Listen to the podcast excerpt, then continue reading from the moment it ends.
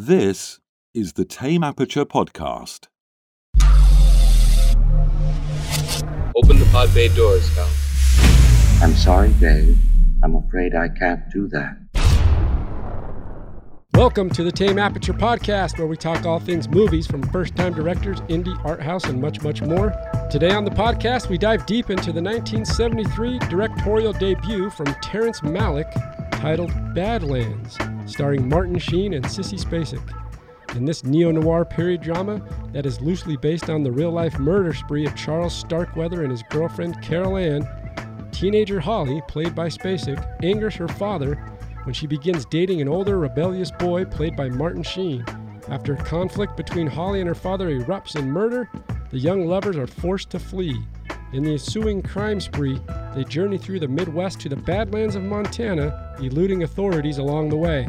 Malick began work on the film during his second year attending the American Film Institute, and principal photography took place in Colorado in the summer of 1972. The film premiered as the closing film of the New York Film Festival in 1973 and was revered by many and was eventually purchased and distributed by Warner Brothers.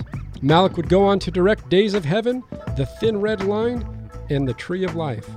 I'm Gabe Bienendahl, filmmaker, film instructor, and movie enthusiast. And with me, as always, veteran podcaster and editor, Alan Martindale. Alan, how the hell are you today? I'm doing good, man. How about you? I'm doing great. Terrence I like Malick. this. Yeah, Terrence Malick. Yeah, yeah. Poetry in, in imagery. Totally. Uh, this is, I'm total confession here. This is the first Terrence Malick movie I've ever seen. You never went to see Tree of Life? No, I never, you never did. saw uh, the thin the thin red line. I don't think so. That's a pretty popular one. I too. know, I know. Of There- all his films, that's probably the most I would say most There, popular. are, there were a couple. I looked at his filmography. There are a couple on there that uh, sounded familiar, but I don't recall seeing them. So it's possible, but I don't think so. the Thin Red Line is a great movie.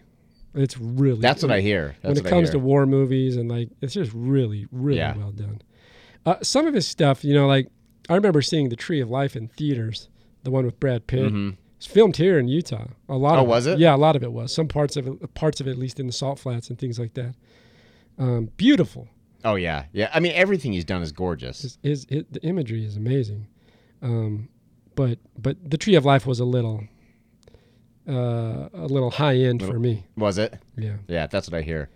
Um, but here, here we're talking about Badlands. This is his directorial debut. One thing in doing that research is I read in the opener there, like he started kind of working on this and prepping on this during his second year at AFI, Oh, did he?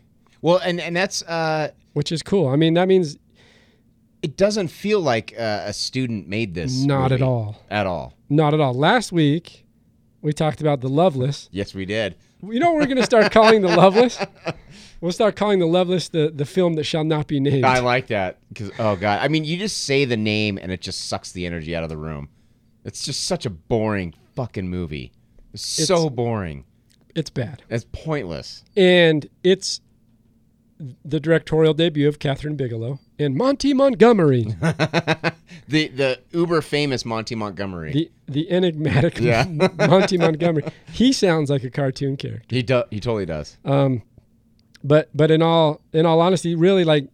Yeah, what's interesting about Badlands is like if you think about Malik, he's he's co- he's still in school, um, and I don't know if that was a graduate degree or undergraduate degree. It doesn't matter, but Mm-hmm. but nonetheless, you know he's prepping this film. And you're right, when you watch this film, in no way, shape, or form, for me, and I agree with you, did I ever feel like I had that student f- vibe to it. it Right, didn't feel right. like it, it felt like these training wheels were off. For sure, for sure. Well, and I went into it fully expecting it because you know we've done enough of these shows now where when you say the first time feature director, I'm starting to think, I'm starting to get get the idea in my head that it's going to be pretty rough. Yeah, And um, with the exception of a few. with the, yeah, yeah, We did like being John Malkovich Right, and like right. some of those, and this one also. But you're right. You're you're always going okay. yeah, and, and it, it- Temper the and expectation. I, I wasn't sure because I went in totally blind, didn't know what this movie was about, had no idea what was going to happen in it. Um, and I was right at the beginning. I'm starting to think, oh, maybe this might be another one of these movies, but it's it's much much better than than those movies. the thing about this one too, even in the beginning, and even though it's just kind of normal, uh, we see Martin Mm-hmm. Sheen's character, who who basically i- he's a garbage man. right? So, and it seems very uh, kind of mundane in the beginning, Mm-hmm. but even with kind of the simplicity of what's happening, it's just showing him going around picking up garbage, and he's not just picking it up. He's actually what's kind of funny to Right. me is he's trying to sell it. He's Yeah, trying to yeah. find things that he can resell that people had thrown away, Mm-hmm. which I actually love. I think it's hilarious. I think that's a great little insight into his into his character, but essentially uh, his his character Kit. Um, but what I, I sorry, I kind of I kind of sidetracked there. What I was getting at is that even though it's kind of mundane and simple, is that it, it's the cinematography is beautiful, Oh, for sure, for sure. and it you s- especially towards the end, you start it's filmed just It's gorgeous. It's gorgeous. It's gorgeous. And, and Martin Sheen, I, I don't know how he does this, but because the character's a dullard, he's an absolute, he, he's an idiot. yes. And he's not very charming, but for some reason, He is that well. he is. And I don't know how Martin Sheen did it because I watch him and I'm like, oh my God, this guy's going to drive me crazy. But every line, every every line that comes out of his mouth, I think is great. he kind of falls you know he's not quite at the nicholson level Mm-hmm. but he's in that also in that same era but as an actor you know we've had these great actors in previous podcasts and even if the movies were a failure you know we had keitel harvey Right, keitel and like and jack nicholson and there were these actors that could just of that era those 60s and 70s that just they're really just it's another it's a weird thing I, it, you don't find that as often today No, not at all. not Uh, It- that you can't find it but you don't find like he is kind of a a treasure in a way in terms of, of acting For sure. I- If I had never seen him in another thing, I would think that he was this idiot kid. yeah I would I did- that's I would think that's him. but even though the character's kind of painted the character itself is built as kind of a a schlum he's just kind Mm-hmm. of whatever uh, like you said he makes the character charming and intriguing Right. Well, and he thinks he's super smart too. That's always kind of fun. yeah Like uh, when, when someone's really stupid but they they fancy themselves a- an intellectual, it's kind yeah of funny. yeah they, they they they act as an academic even though they don't know what Right. they're talking like about when he's digging through the trash and he sees uh he, s- he sees a piece of paper and he says this lady's got to start paying her bills. She's going to get in trouble. It's it's it's almost this thing like I know so much more better than her. yeah But and then just even the way that he, he dumps the garbage into the garbage truck and then he just kind of throws the can. Like to Yeah. me that's funny. I don't know why. Yeah, no, but I, it's I know funny. exactly what you're saying. It's hilarious. like you would think if he's on top of a job, part of the job even it would be like to make sure that last can gets in the garbage. Right, can. right, exactly. Yeah. But it's very simple to start. It's it's it's kind of it sounds really kind of silly, but it's kind of sweet how it la- it starts with just kind of slow and simple and mundane.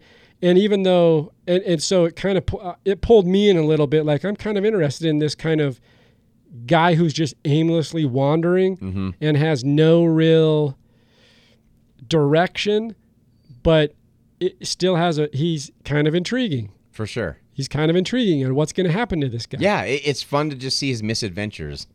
And so he start, you know, it- it- his character goes on. He's just a normal garbage guy serp searching for scraps to sell. Uh, and then one thing I want to mention while we're while we're talking about the cinematography, and we might touch back on this later, is um, it's so beautifully shot that I had to look at um, the DP. I had to find out who had shot this film for Terrence Malick. All of Terrence Malick's films are so poetically done. The images are beautiful, and if you watch any of his films, they kind of have that that vibe, right? And um, there's some different photographers of this particular film, but one of the main photographers is uh, Tak Fujimoto, and uh, I was looking at his body of work, and he's got this beautiful body of work, Does and he? all the stuff he's done is exceptional. Uh, you know, something more notably, uh, a lot of the M Night Shyamalan films, like The Sixth Sense, um, The Silence of the Lambs, like he's got a big portfolio. Um, he shot this film beautifully. Well, from what I understand, I uh, I've read a little bit about about this movie, and I guess I guess it was a nightmare to make, and they had three cinematographers because the first two left Do because they we, do- bailed. Do, we know which one that was? I, I want to say Talk was the assistant like the first AC or something like Yeah. that, and then he took over when the first guy left, and then Talk bailed when things got difficult too. because he um this is credited as his his first feature film as a DP or, get, Okay. or credited as cinematography. Yeah, I, I don't know if he was a first AC, but he was definitely he was in the camera department, Yeah. and when when the DP left, he took over for a short amount of Well, time. looking at his body of work, he did a hell of a job. And Oh, the yeah. others did too. Yeah, um, but beautifully shot. So immediately, like you said, it doesn't feel, you know, for, for a kid that's never made a feature film before, and Malik's still in college basically, like, I, for a budget. And by the way, the budget on estimated budget on this is three hundred thousand dollars. and I know he had investors, but it, it also it, it sounds like cast and crew weren't paid very much at all, Yeah, and it sounds like it was a, a really tough production, which is interesting because it doesn't at all feel it feels seamless. Yeah. It doesn't feel like crews bailing and jumping on board, and uh, it doesn't feel like like there's discontinuity anywhere. yeah. Sometimes if if there's if there's conflict on set, it kind of it bleeds its way into the picture. Yeah, for sure. In this case, you wouldn't have never you, you would, know, you'd never wouldn't know, know. that, right? Yeah. And and that that speaks a lot to Terrence Malick and his talent and his ability to get things done. Yeah, at all costs. At the end For of the sure. day, he still has his vision and he's going to put it together whether Right. anyone supports him gonna or make it doesn't. happen. He's going to make it happen. And um, so, uh, and he also, and he's credited, Malik's credited as a writer, director, and producer of the film. There's a lot of responsibility to take on on that first Right. role. It, I read somewhere too that he had put in $25,000 of his own money. Oh, really? Yeah. So he had found some investment, but also had put in twenty five thousand of his own. So he was really all in. Well, I think he was an uncredited editor as well. Yeah. What had happened? Yeah, I had read this too. And what had happened was the editor had laid out the first cut, and Malik didn't like it, so he th- fired him off the production. And then and him and another guy, and I don't remember his name, they edited, it, but then the the other guy got the credit He got as the, the credit. editor. But ultimately, Malik was behind the wheel there Yeah, too, yeah. more so than a normal director would even be, like literally For sure. editing himself. Yeah. That's a hell of a first swing. For sure. It almost feels like a Robert Rodriguez type thing. He's just wearing all hats, just taking care of business, doing whatever I he love it needs to do. too because it's it's almost like there's a there's a confidence in in yourself. Yes. Yes. What we find out later, this is in 1973, but if you flash forward uh, 30 to today, he's regarded. I mean, Terrence Malick's regarded when it comes to filmmaking auteurism, which is like uh, what it, what it- what I mean by that is his artistic ability to to make films in in in, in a very style not in a stylistic but a but a very cert uh, very uh, distinct way um, that's highly regarded across you know not just au- but everywhere Yeah. um, he's definitely that auteur. Um, so, like you said, he, whatever it takes to get it done. But back into this particular film, like Martin Sheen is, is does a great job, kind of bringing us into the story, uh, intriguing us a little. Uh, he he leaves the he's they're out there collecting garbage. He's trying to resell it. He's just doing kind of clumsy stuff throughout the whole thing. And then the next scene, ultimately, he sees this young girl uh, in front of her house doing a playing with the baton and he goes and starts talking to her Yep.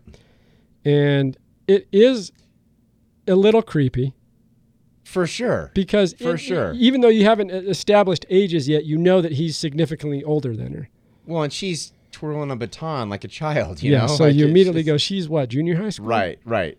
and we come to find out that her character is i want to say 15 Yeah. and and then later in the in the story it's divulged that he is 10 years so he's 25 He's 25 years old. hitting on a 15 year old God, that's gross. and it's really disturbing. This is kind of this weird, you know. There's these undertones to these films, and I you're gonna hate me for this. I'll bring up the Loveless again.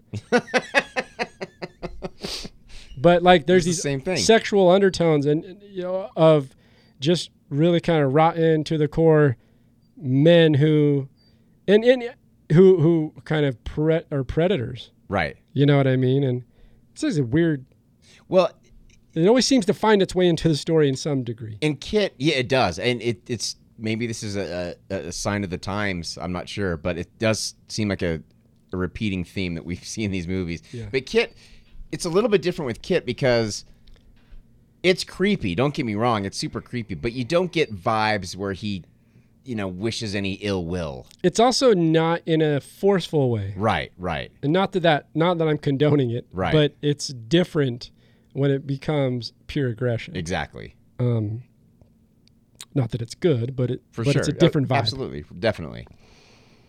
So he uh, he he hits on on uh, on Holly, and essentially this kind of starts a romance between the two, and uh, he kind of falls. I would say he really kind of just falls head over heels for her. Yeah, uh, in the beginning he kind of and she's i think what's makes it more disturbing too is she's so young that she there's a naivete absolutely. and she just kind of goes with it i 'Cause think he any basically says "follow me." Ascend. I mean, he doesn't say tho- those words, but it just felt like, "Hey, follow me." And she's like, Yeah. "Okay, yeah whatever you say." yeah It's it's creepy. It's super And creepy. they start talking and they start he starts telling her what he does for a living and he starts talking about her father hey would your dad mind if i right. came over or whatever and she's like yeah he probably would but uh, that doesn't stop him Nope. it's a weird kind of innocent, clumsy relationship to start. Th- because he's so aimlessly wandering through life, he's trying to find something. For sure. And when he finds Holly, that's that thing.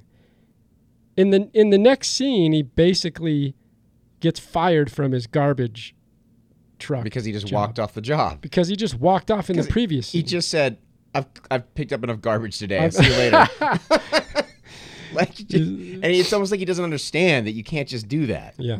Yeah, that character, the more we're we're going through that, it makes me wonder what's going through his mind and it kind of it kind of foreshadows some of his later For sure. attempts on things that he does. It's like he just does things and doesn't understand that there are going to be consequences for those actions. yeah.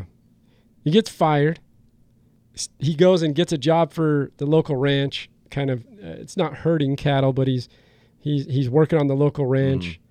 Um and in in the in the meantime basically getting close to Holly.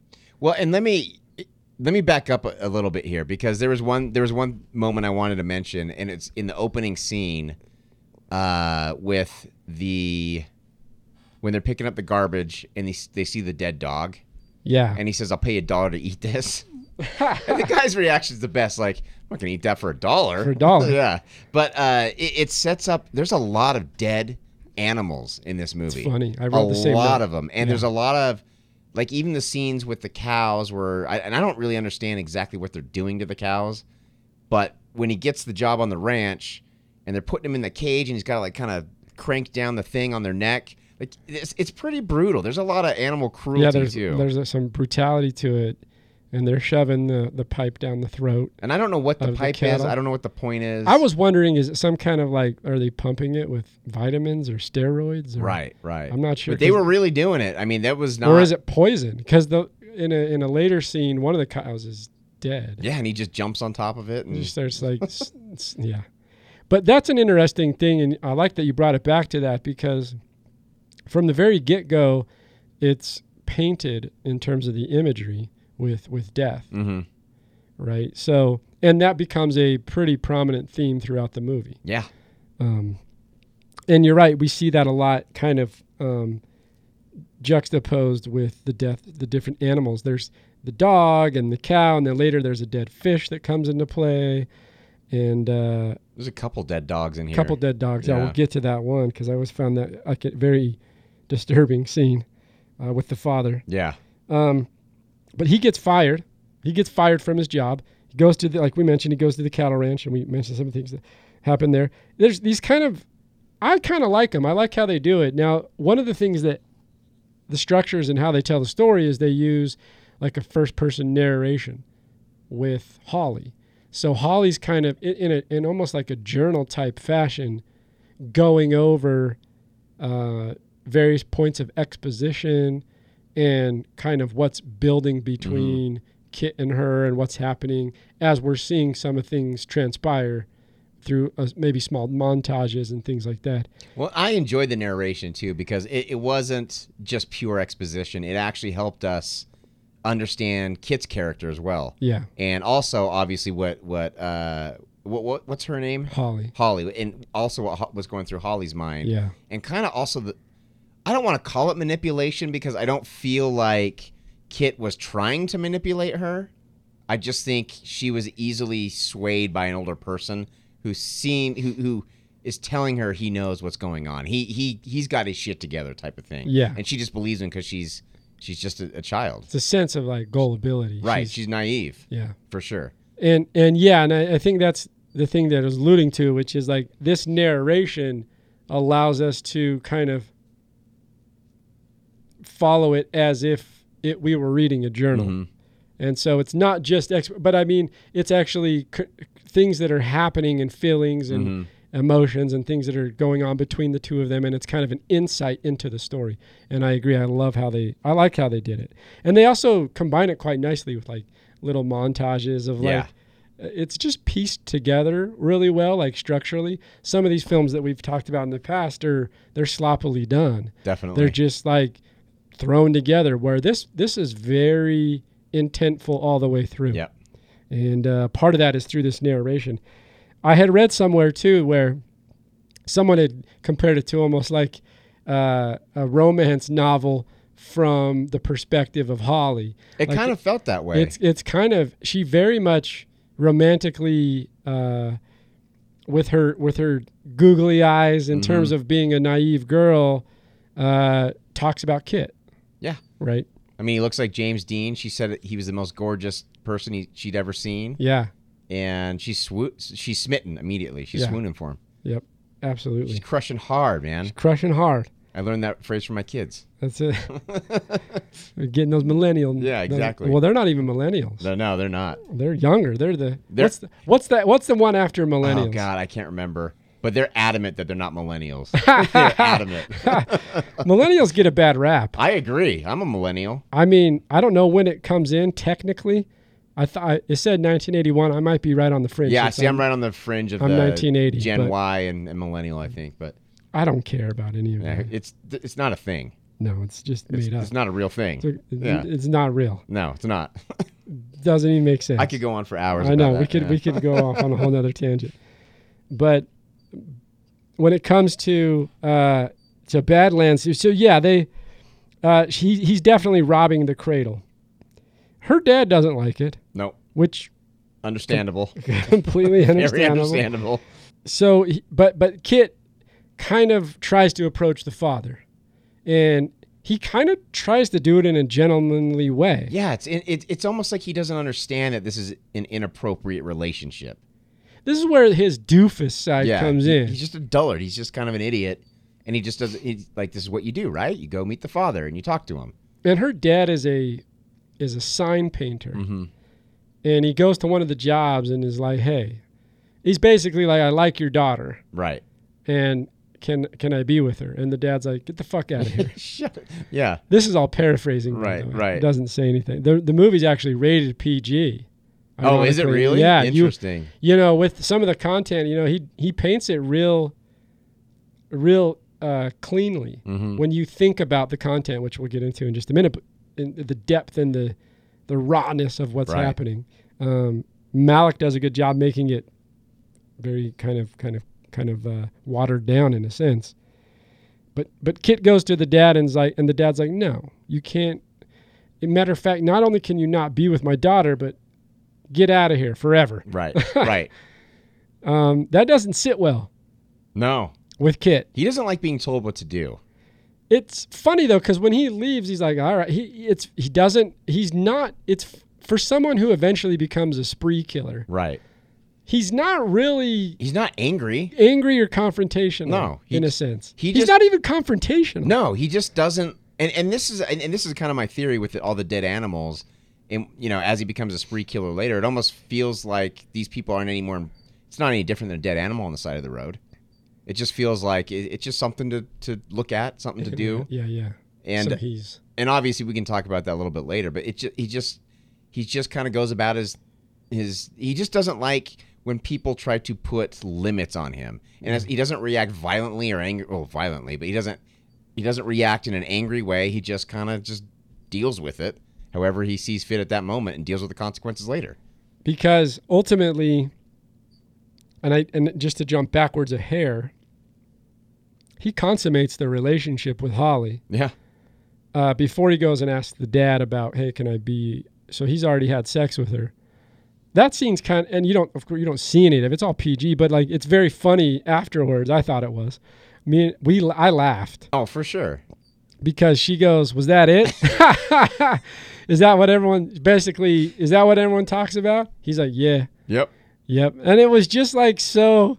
just like everything else just no big It deal felt- but it felt kind of natural. It felt Right. kind of real. It didn't Right. feel like they were trying to like spice up some romance. this wasn't titanic you no, know? and Yeah. I loved that. I thought Yeah. it was great, um, and she was funny. The thing about Holly too is that even though she is a gullible and young, um, she's still kind of not afraid to speak her mind Mm-hmm. in certain in, in these moments of like you know he's he's joking around with her and he's like yo you can't do that stupid and she's like don't call me stupid do you know what i mean like and, and this goes throughout the whole film like she's always a li- she'll backbite a little bit for Oh, being for a sure. young kid for sure who you think that you'd kind of quote unquote fall in line uh, to this guy that is older than you and you kind of get ooh and ah over, she still kind of bites back a little. And there's even one part And I in, love the, that. in the narration that made me literally laugh out loud. Like I, I literally laughed when she said, "You know, we got along pretty fine, you know, but then we'd have troubles, and sometimes I'd want to see him drown in the river and watch him die." yeah.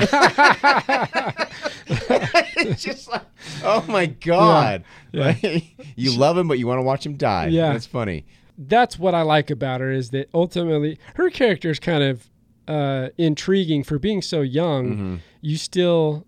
Uh, there's a, there's an intriguing element to her character that you can kind of attach to. Definitely, know? definitely. But that is funny. Uh, the contradiction of really loving him and then because she'll pl- uh, applaud him in one moment and then Right. the next moment. But that seems, once again, that's what I mean. Some of the ways that he's built the relationship between the two, uh, I think Malik does a good job at making it feel real because we've all felt that where you're like one moment Right. you're happy and the next moment you're like ah Well- drowned in the river Isn't it the most simplistic way of of describing a relationship? yeah the the the, the complete opposite right. ideas Because the spectrum if you're a kid, you don't understand. You, you might not understand the nuances of, you know, I still love them, but they drive me crazy. It's Yeah. like one second they're they're perfect, the next second you want to drown them in the river. Yeah. I love it. But they've consummated the relationship. He's gone to the dad. The dad says, no, absolutely not. Um, and as a result of this thing, as the dad starts to figure out what's happening between Kit and Holly, he kills Holly's dog. As punishment for seeing Kit, Yeah. that's brutal. It's, it's brutal. I, I So- mean, I just don't even understand because the dad doesn't seem abusive. no. he seems like a you know just a, a protective parent who's worried about her- his 15 year old daughter screwing around with a 25 year old Yeah. which is understandable Yeah. but then it's like he shot my dog as punishment Yeah. Which is, it seems a bit drastic. yeah, yeah. can you imagine doing that to your kids No. no Um, but then again, if, if my daughter was dating a 15 year old, or sorry, a 25 year old, i might kill the 25 year old I might kill the 25 year yeah, old. yeah i'm not gonna kill the dog I'm not going though. to kill the dog because it's my dog. right right Um, but yeah, it seems a bit drastic, but it, it's kind of, it. you know what? It- it's Malik's way also of, like we just kind of mentioned, it's his way of painting in death in a more morbid It's funny because I get, you almost get, now later on, Kit kills someone. We'll get into that. Mhm. you're almost more mortified about him killing the Right, dog than right. you are the people, which Right. is a w- not that I'm that kind of person, but just the way that he does it. well the people you can kind of see it coming Yeah, the dog thing was just kind of thrown in there like Good- holy shit good point. It's it, it seems so abrupt and so off right note. right that right It, was like, whoa, that I didn't expect that. right Yeah. Um, but but it's painted with death in its own way, and using animals, and um, then as a so after Kit gets the response from her father about no, you can't, you can't be with my daughter. Kit doesn't listen. He politely walks off. He doesn't s- create a, Right. a scuffle or anything. And then it, it goes to the scene of of him that he's in the house and he's just packing. He's in Holly's room. No one's home at the exact. And he's just packing her clothes in a suitcase. It just he just kind of sneaks in, just does it. And then it shows the father and Holly walk up the stairway and see him in the room, Right. and he's just packing her clothes. And you know what? The dad was quite a bit more calm than I think I would be too. Yeah, that was I mean, always he was forceful. It's not like he was okay with it. But no. I would have lost my goddamn mind. If he was in the house Packing her suitcase. packing a suitcase, yeah, I'd have lost my shit Yeah. for sure. And and he does g- get forceful, and he says, "Look, all right, all right, boy, I'm gonna Yeah. I'm gonna call the authorities," you know. Yep. And and then it and then it Kit presents that he has a gun. It's always the gun coming into play. Yeah, you yep. know. Kit presents that he has a gun and he's like, What you gonna do with that? You know. And then this dialogue ensues, and then the father ultimately goes back downstairs. He's gonna call the authorities and get get Kit arrested Mhm. is his is his goal. And then this you can kind of see it coming a little bit because he's already pulled the gun, he's already showed it. The gun's on the table, so to speak Right. and the father goes downstairs and Kit runs right after him. And as soon as you know that Kit's following after him, Yeah. you know that something's going to happen. And then all of a sudden, boom, boom, he shoots the dad. And, and to me, it kind of, I mean, I you could see it coming, but it did escalate kind of fast because it was kind of like just a simple little love story. And again, I went into this thing totally blind, so I had no idea what it was about. And uh, when he killed the dad, it was it was just the fact that it went that far. It was it kind of was. I don't want to say it was abrupt, but it surprised me a little bit. Yeah, it did. One thing before that too that I neglected to mention that I thought thought was just a weird contrast was that when the dad had said no and tried he tried to split split him up by giving Holly clarinet lessons.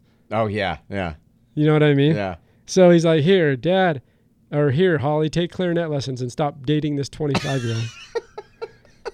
I wasn't sure what it That'll was. fix it. That'll fix the No problem. problem. But yeah, I think the death of the father, and it's weird too, because to me, this is the one part. I think the acting throughout the film's really good. The Yeah. characters feel believable, and that chemistry between the two of them, it it felt. I mean, Sp- Spacek and, and Sheen is great. Yeah. Um, but there is the one scene where, and I'm trying to figure out, maybe it was intentful or intentional, and there was something deeper there that I wasn't gathering because once the dad's shot, Holly almost seems unremorse. She- Yeah. there's no like, and I know that they didn't have the greatest relationship. You could kind of tell there For wasn't, sure, for but they sure. also didn't have the most distant relationship either. Right. They just kind of sat in that middle ground, and it felt like if your dad had just been shot, there would have been more just distraught. Yeah, it, it and that was one thing I didn't quite understand because she wasn't happy, but she wasn't sad. It was just again, it's just like there's a dead animal on the side of the road, just like, well, I guess that happened. And she also has this horrible line that she delivers when the dad gets shot. When she goes, "Daddy, it's me, Holly," or something like Oh, what, that. What was I don't understand. is it trying to display that she's so young she doesn't understand It Death? might it might be. in that regard it might or, be. did, or didn't didn't grasp the concept that her dad was now bleeding and dead it might be. i just it was i thought this is the one moment because i think spacek kills it in the rest of the movie the acting was just not on point Yeah, I don't know if that was a, di- a directorial thing or if it was a performance thing, but yeah, it didn't it didn't quite fit right. It didn't make a whole lot of sense to me. Um, I don't quite get the point. I mean, because they're both of them are clearly unaffected by death later on. Like they they clearly don't really care. i would only say that she kind of comes out of it a little bit more so than he does For sure. Um, but you're right. I, neither of them, uh, in the moments that things happen, are overly affected. Right. Yeah. Which is strange. Well, even there's, you know, some lady asks her at some point, like, what's going to happen to us? And she Yeah. goes, oh, just have to ask Kit. Like, you might, basically saying you might live, you might die. I don't know. Yeah. And just doesn't seem to care. But it's also like she's relinquishing the control or the Mhm. feeling to Kit and Yep. letting him make those kind of For sure. decisions. But the father daughter relationship isn't that strong, but you'd think it would have been strong enough to her, Yeah. for her to have more of a reactionary, a response of, of just, of, of craziness. Like For I'd sure. have been, I'd have been, but she just kind of goes with it Yeah. in a, in Yeah. a way. Um, Killed my dad. All right. all right. Okay. Now what Let's do we take do? care of it. And then uh, Kit takes the body. I want to say it's down in the basement. Did he take it down the basement or I can't is it the remember. garage? I think it's. But The, he I moved- want to say the garage. He moves the body either to the Mhm. basement or the garage. Um, and then, which I also don't get, and this must be with Malik films, I'm always because you watch other his Tree of Life, and the, there's so much subtext. I'm like, I Mhm. might, I might just go over my head. Right. Right. Um, but he uh, Kit takes the father's body to the garage or to the basement, and he comes back up and he has he had found a toaster. Yeah. Yeah. He's like, I found the toaster, and you're like, and it may just go back to what you were alluding to earlier, which is like, I can kill someone and then like think about, oh, here's the toaster, maybe yeah. like most obscure things that would seem insignificant. Oh, that Well, and that's I think that's why he's such a fascinating character to me because it's not I don't get the sense that he's a sociopath or a psychopath. Like he doesn't enjoy it. He's not uh, you know a serial killer where he gets he gets off on it. It's just thing it just happens. It's just I don't quite understand what makes him tick. yeah, And killing someone is no different than finding a toaster in the basement or finding a dead dog on the street or finding a lady's, you know, past due bill in the garbage. can you believe that I can tie this back into the loveless? Oh God, here we go. Yes, I can believe it. I'm gonna bring it up every time because the loveless character is supposed to do the same thing. There's emotion. There's no Right, emotion. right. It's just kind of, but that character is not intriguing at all. No. Whereas in Badlands, when we start dissecting that, the way that he's put this together, he has a little bit of that too. Like, okay, I just killed someone, but then Right, I found a right. toaster. Like, oh well. Right. But there's more intrigue to the way it's built. exactly. Exactly. So that's that's always that's kind of a and this is a real turning point too, even of course for Holly, even though it does show her have some emotion. She cries Mm-hmm. on the couch. And Kit basically is gonna leave. Uh, he leaves that night. And before he leaves, he, he, he basically tells her, uh, you know, he gives her like an ultimatum in Yeah. a sense. Like Yeah. you can call the authorities, but if you do, it won't be good for me. Right. And he's basically saying, if you call him, this is over Mm-hmm. between us. And that's the one kind of thing where he does kind of he's not very manipulative, I don't think. I don't think he's trying to be. But to it be sounds like he is manipulative. in that particular line cuz he's like or maybe he's just giving her the option, I don't know. I, to me, it just seems like he's kind of giving her the option because he does care about her, yeah. and I don't think he genuinely wants her to be hurt, and he just crossed. But he can't console her. right. Exactly. So that's that that's that emotionless, that Right. loveless uh, ticker inside of For him. sure. He just he doesn't have it. for sure. Um, but then he, he leaves. This is one interesting. I love how this is done in the character build because when Holly's crying and Kit leaves her and she's on the couch, and then it goes to this scene. She's walking uh, up the stairs and she has a cigarette in her hand. Mhm. And just the the vibe of the cigarette in her hand, you know that now she, there's a maturity Yeah. growth Yep. even under this real crazy circumstance, she's now matured. Is it, isn't that interesting that one little detail? And he does it even more so in the neck as she walks into the room and she looks out the window and she sees the two kids her age roughly Yep.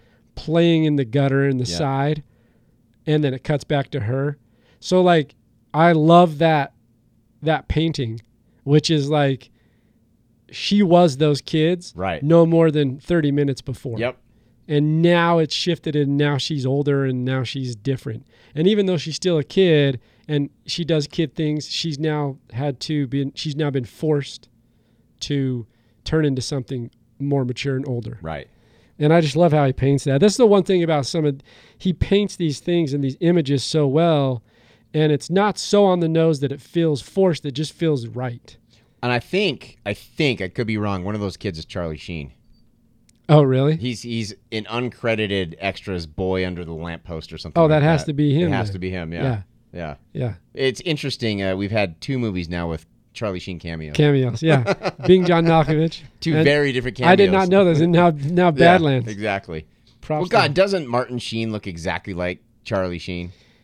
he does. You And know this- what? Throughout this whole movie, I just kept thinking, "Geez, that's this kid." He does. You know what though? But I'm gonna go out on a limb. here. I think Martin Sheen. If you go prime to prime, Right? I think Martin Sheen has the the the, the upper hand.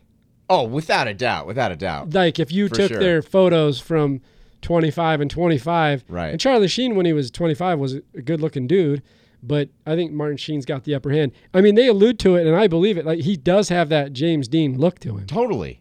And Totally. It's alluded to a Yeah, couple times throughout for the sure. film. That's funny though, Charlie Yeah. Sheen under the lamppost. Yeah. I thought that was funny. It sounds like a short film. Yeah, it does.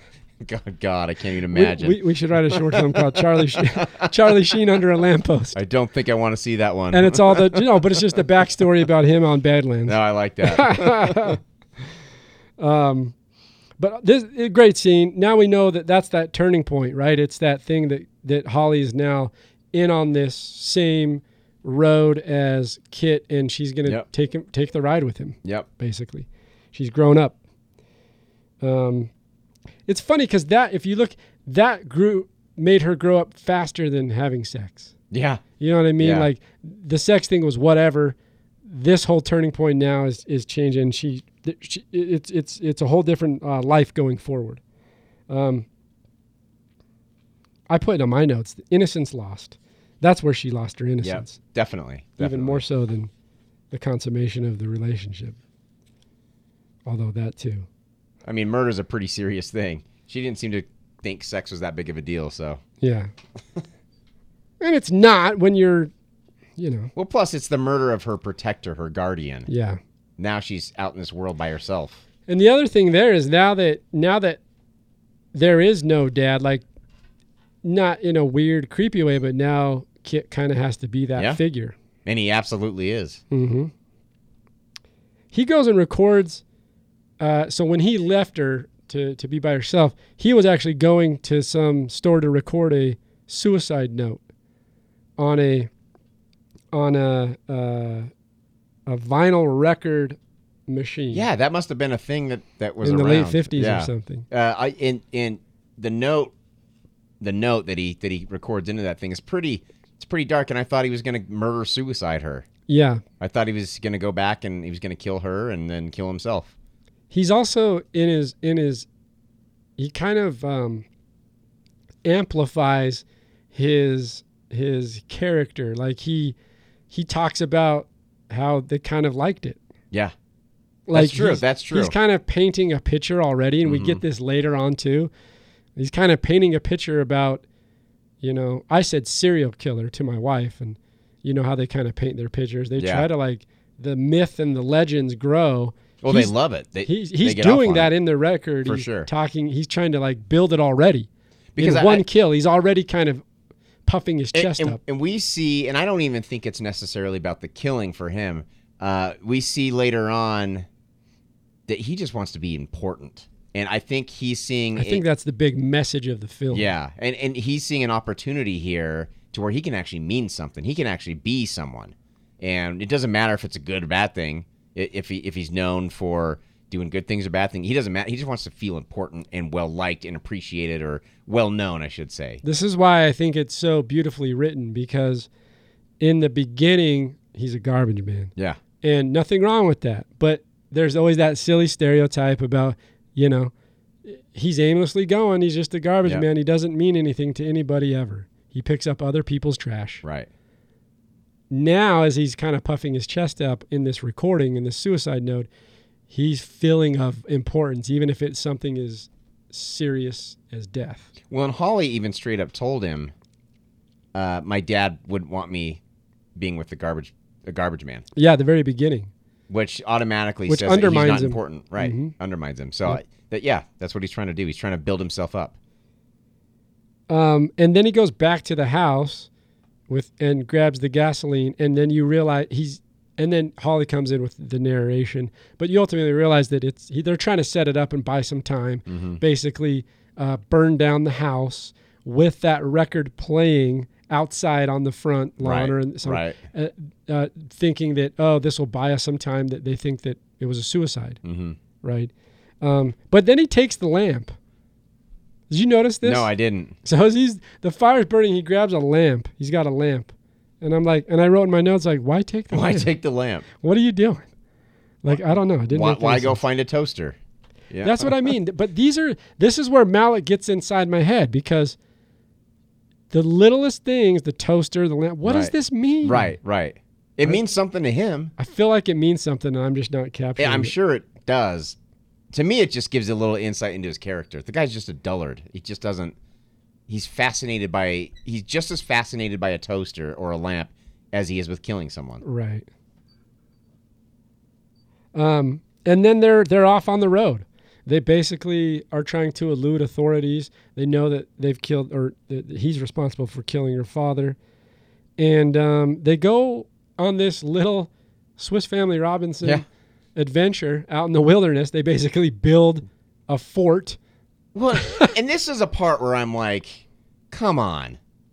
Like really, now he's a master carpenter and he's building a tree house and and they're living off the land. And I well, they're was not like- doing a very now. Admittedly, they're not doing a very good job. He's they're struggling to get by. They're picking little things of fruit, and like every time it shows him trying to fish in the river, Oh yeah, he's Like, he's failing. failing Yeah, every time. yeah. But the way she, the way the narration paints it is, is if they're having this grand old time, except for the time she wants to drown him.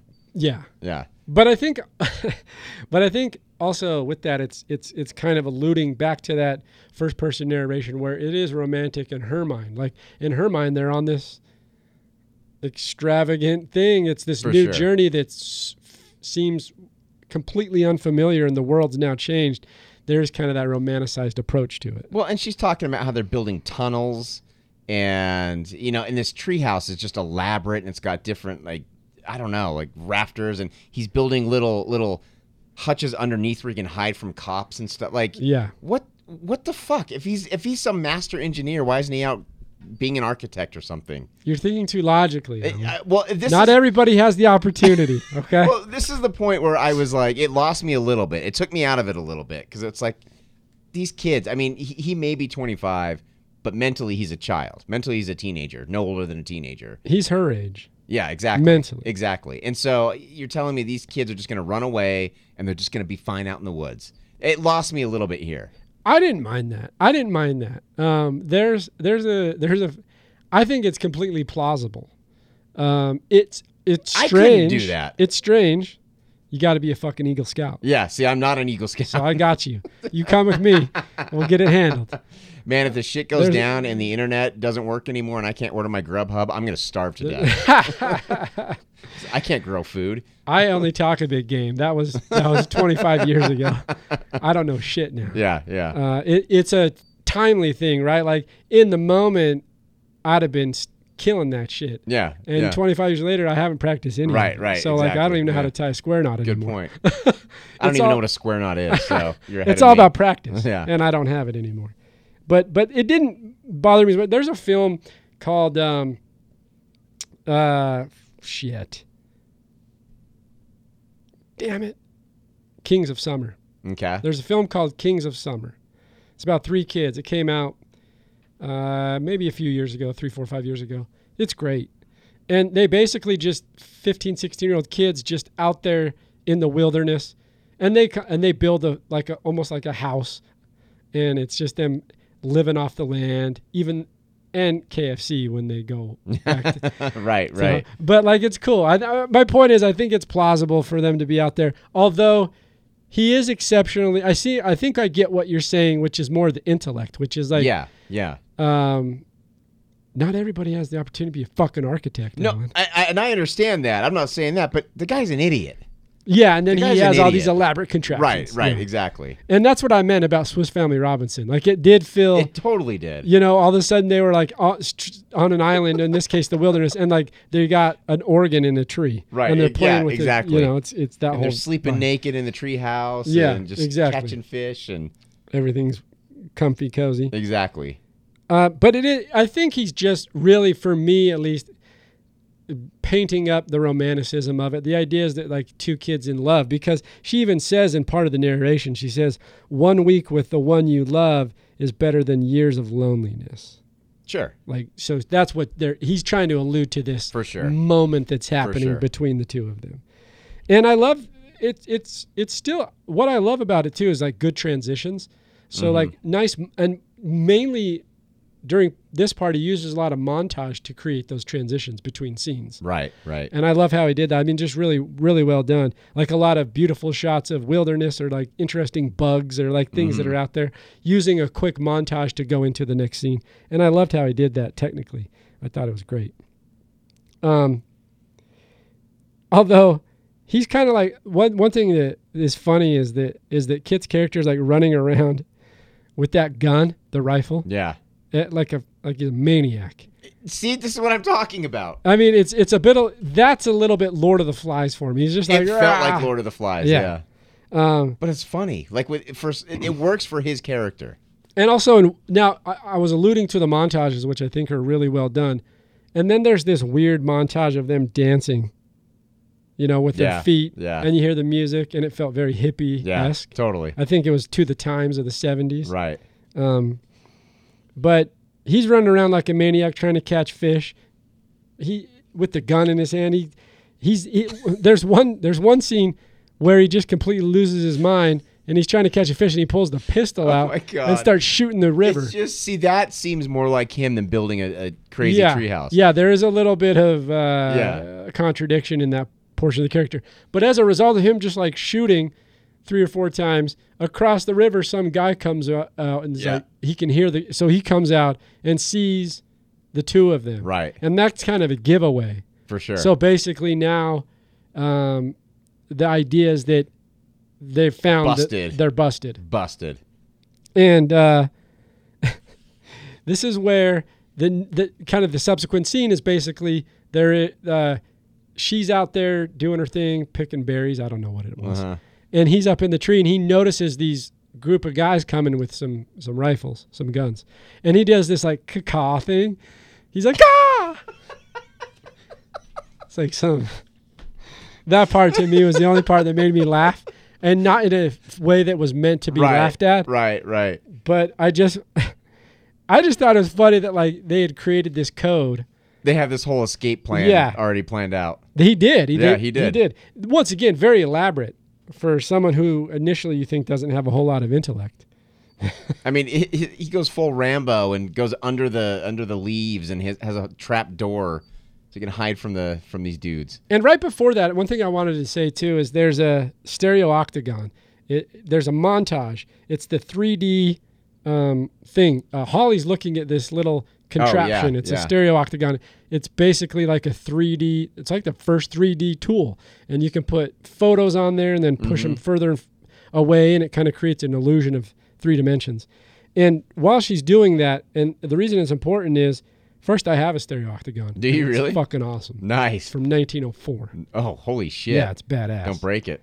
Um, for I got it from my my great grandpa, um, and it's cool. And so it reminded me of that. But then, really, what's interesting? She's fantasizing, and because the stereo octagon is, uh, she's looking at photos of like Paris and all these Right. elaborate world traveler places, and she's fantasizing about the future life without Yeah. Kit, Right. right. It- that's a good point. which I thought was so funny. Well, she knows. I mean, she knows this isn't forever. at with this him. point, yeah. she knows. and, and and good on her. That's the one thing she's not so disillusioned that she doesn't realize that this is not going to be, that it's going to Right. be, it's not going to be a forever thing. And I don't even necessarily think she realizes because it's going to end in either going to jail or dying. I thi- just think it's like, oh, she's not the man for me. Yeah, she knows because she even talks about what her husband will be like and all these kind of. I things. wonder, you know, is my husband, my future husband, thinking about me right now? Like Yeah. it's, you, you can tell, and she's kind of growing up while he's just staying stagnant. Yeah, She's kind of growing up throughout this whole thing. she's maturing even more and also kind of a young romantic in a, in a, Yeah, in a good way. for sure. But then we'll jump. I just thought that was an interesting scene, and I liked how he put it together. He, he kind of builds a convention there too, because later he builds another montage. He builds a montage with the stereo octagon with all the worldly pictures Mm-hmm. as she fantasizes, and later he uses that sepia tint. Similarly, when they're talking about all the authorities out there looking for them, and it's built in a similar fashion with the montage, and it's a cool convention. It, that he- feel, it feels kind of like a little fantasy thing. yeah, exactly, and it, so they match. Right, the because conventions you would have thought the Russians were invading, and like we, we were, we're so wanted that everyone's looking for us. Yeah. and kids are being out sent out to recess under armed guard. Right. Yeah, And the technique, I just like that he's built that convention. for sure. Um, and I even put that in my notes. I put Malik is an is an is an artist of imagery and sound to push story. Mhm. I just think he's so like it takes a certain technique and a certain intuition inside on how to do things and when to do them and how to place them. And being an editor, you understand this, which is like how everything's exactly positioned and every frame counts and all those what you show, when you show, how you show. And I think he's a master at that. So it's no, it's no. Um, no question that he would have been the guy to fire his editor and do it himself. Absolutely. Also, you get the at this point really because now those bounties. So uh, back to the caca. so Holly's out there doing her thing, and then Kit sees the. They essentially we find out they're bounty hunters, yep. and they've they realize that it's Kit and Holly, and so they're coming after him with rifles. Were they all bounty hunters though? I don't know that they all were, but it, was seemed alluded like one to. or two of them were a cop It was alluded to that they were bounty hunters Mm-hmm. from the voiceover that Holly gives later. because Kit told her that they yeah, were bounty because hunters. Kit said so. right. Up for discretion on whether Kit would Right. tell her the truth or not. but and by the way, so so so she he tells her to run. The plan is for her just to run. He'll stay back and fight these guys off. And he jumps in this contraption underground that folds over and no one can see him. And at the right time when they approach him, he can pop up and shoot him. Yep. By the way, Kit, he's a hell of a shooter. He is. Man, he he hits his target almost every time. he's like he's like a he's a dead Aidi. He like he can he can hit them. Yep. He's a dead he's a he's a marksman. Yeah. Um it's like Ralphie in a Christmas story. Well, and then, uh, see, this, He's just yeah, taking dudes yeah, out. Exactly. He's like, okay, Black Bart. You know, he's just taking there's like four or five guys. oh yeah, And he's just like boom, boom, boom. easy, no problem. And also what kind and I'm not I, I I'm not a huge gun guy. I mean I have a gun, but I'm not a gun fanatic. What gun is he using? Mm-hmm. I have no idea. it looks to me like a twenty two rifle. Yeah, it, I just thought it so was that's some sort a of rifle. that's I don't a that's a it, that, it could kill you, of course. Mm-hmm. But the right, but a 22 rifle also h- has less chance of, of of actually not killing you too, because it's not a massive gun. It's not a know. shotgun. It's right, not a right, big gun. Right. Uh, if it hits in the right spot, it may not. So he's just blowing dudes out with a little. It looks like a 22 rifle, but and the reason I say that is because he's a dead aim. If he's taking Oh, dudes dude, out, he's nailing guys throughout the whole movie. Well, Oh, we get the the later one that really gives it away is on the on the the desert plains on the farm. yeah, yeah. When the dude's his his buddy Kato's running away, and he's like, boom! He's like hundred yards away. Well, even on this one, uh, one of the I, I think one of the cops is running into the grass or something, and he just stops. He's chasing after him. And he just stops Yeah, and just nails him Just right nails him. perfectly. yeah, he's a great shot. yeah. Um, but what ends up happening is Holly's run off, and now now uh, Kit's killed everyone. Four or five bounty hunters. Yeah. Like it's nothing. This is where it becomes that vibe of like the Bonnie and Clyde thing. Mhm. because now it's become a spree. Like before, it was just dad, and they were trying to hide out Right, from that. right. And now he's killed four or five other people. It almost feels like it takes it to another level. Because again, I went in blind. I, I just figured from after they killed the dad, they would just be kind of on the run and have to get out of precarious situations. I didn't realize he was going to kill everyone. I had no idea. And it goes back to that idea of like he just and he just takes them out like they're animals. Yeah. There's no humanistic quality to it. Right. He just moves forward. Doesn't necessarily enjoy it, but doesn't But dislike doesn't it. he? He and she even says that. Like he even says like I kind of didn't want to do that, Right. but right. oh well. I mean, there are obstacles in in his path, and he needs to take care of it. So now Bonnie and Clyde are on the run. Yeah. basically is, is how it's kind of set up in the story and um, they go to try to hide out at the next spot Mm-hmm. and the next spot is Cato. And Cato is, uh, uh, jumping back to the beginning scene, is the guy that said he wouldn't eat the dog. Oh, is that Kato? Yeah. Okay. That said he wouldn't eat the dog for, uh, wouldn't eat that for one dollar, Yeah. maybe yeah, two yeah. he didn't say that, but you Right. can kind of he insinuated it. And he lives out now on a on a on a some kind of uh, isolated farm, hmm um, and they go there. Somehow he knows that's where Cato lives, and uh, Kit and Holly go out there, and that's where they're going to hide out. He also he brings Cato a chicken as an offering, I know. It's strange. but maybe that's Yeah. what you did in the fifties. I don't know. Could be, but again, it's more of the animal it's not stuff. like mass.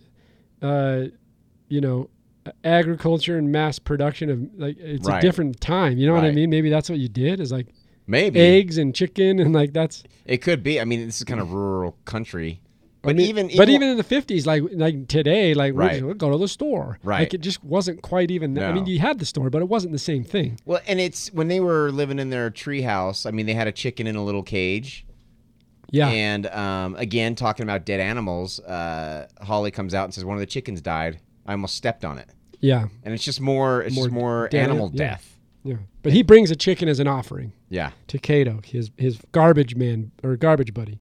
Cato's a little bit suspect, I think. What's he doing? They go they start to walk out away from the house towards the field. But I don't get what they're doing. Where are they going? I I don't remember. I don't know. I don't understand the concept, but Yeah. they start walking away and then as they're walking away, um Cato No, they have no, they have lunch first. They have like a little Yeah, lunch. yeah. They do eat And she tells and that she weird tells joke. the joke. it doesn't land. but Cato laughs.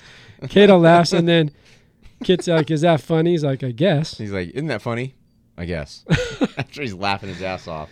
Um, I like Cato actually. yeah, he's a liked little him. he's a little podunk, Yeah, yeah. but that's fine. I just love these idiots, man. They're so funny. But after that, it doesn't carry a whole lot of significance to me, other than they share a meal. And then after that, they start walking out to the field. They're talking about pastimes, whatever. And then there's a little separation between Holly, Kit, and Kato. And then Kato kind of starts falling. He's gradually falling back even further and almost kind of starting to, to jog almost backwards, going to go away. He's just, I, I guess he assumes something or he knows now. He knew. I don't, It it it he must have known. it sounded to me or it looked to me, and I don't know, like he was trying to sneak away and call the cops. Yeah, so he must. But that's he must have known that Kit yeah, was yeah, he must have. He on must the have. run, Yeah, and he had for heard sure. about. He knew about the dad, but he must have known about the bounty guys too. Yeah, and for everything. sure. For sure. Because as soon as he starts running off, this is where we get another d- another marksman shot. Right. Because it's like forever. it's Freaking American so- sniper over here. yeah, exactly. Jeez. No question. He takes out Cato. He shoots him, and Cato finds his way back to the house. He's not dead. He's Yeah. just been shot basically in the chest, and he goes back to his house and lays down on the bed Yep. and slowly dies. And again, I mean, this is a friend of his, of Kit. So you would think if there was one person that he killed that he would feel bad about, it would be Kato. But he doesn't really Right. feel bad about it. I mean, it's too bad he died, but you know, whatever. It happened.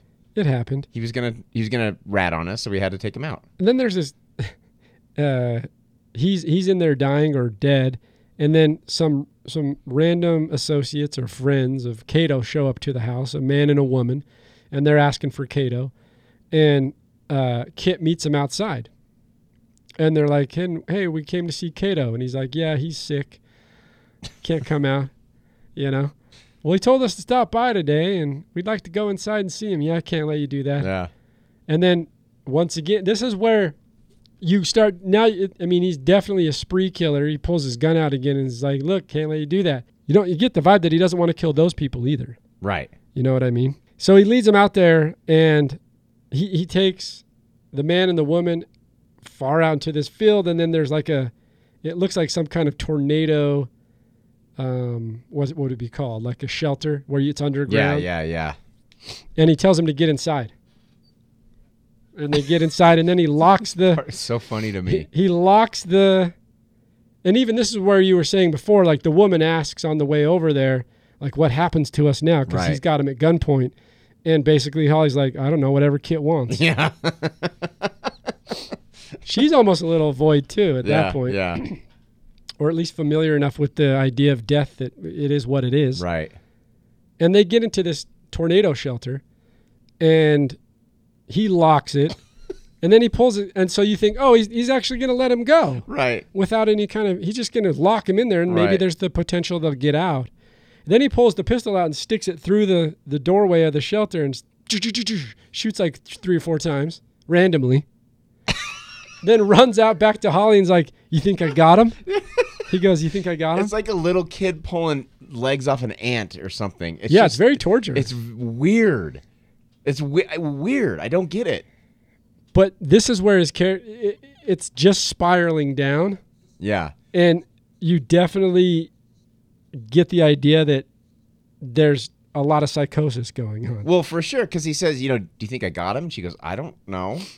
And he goes, well, I'm not. I'm not going down there to find out. Let's get out of here. It's And he like- steals their car. You basically. have the gun, dude. Like, what? What are you doing? I just don't get it. yeah, I don't. I It- I think he's also kind of getting off on it now. That's what I mean is that he before with the bounty hunters he kind of had to take him out. Otherwise, Right. they'd have probably shot him or Right. done whatever.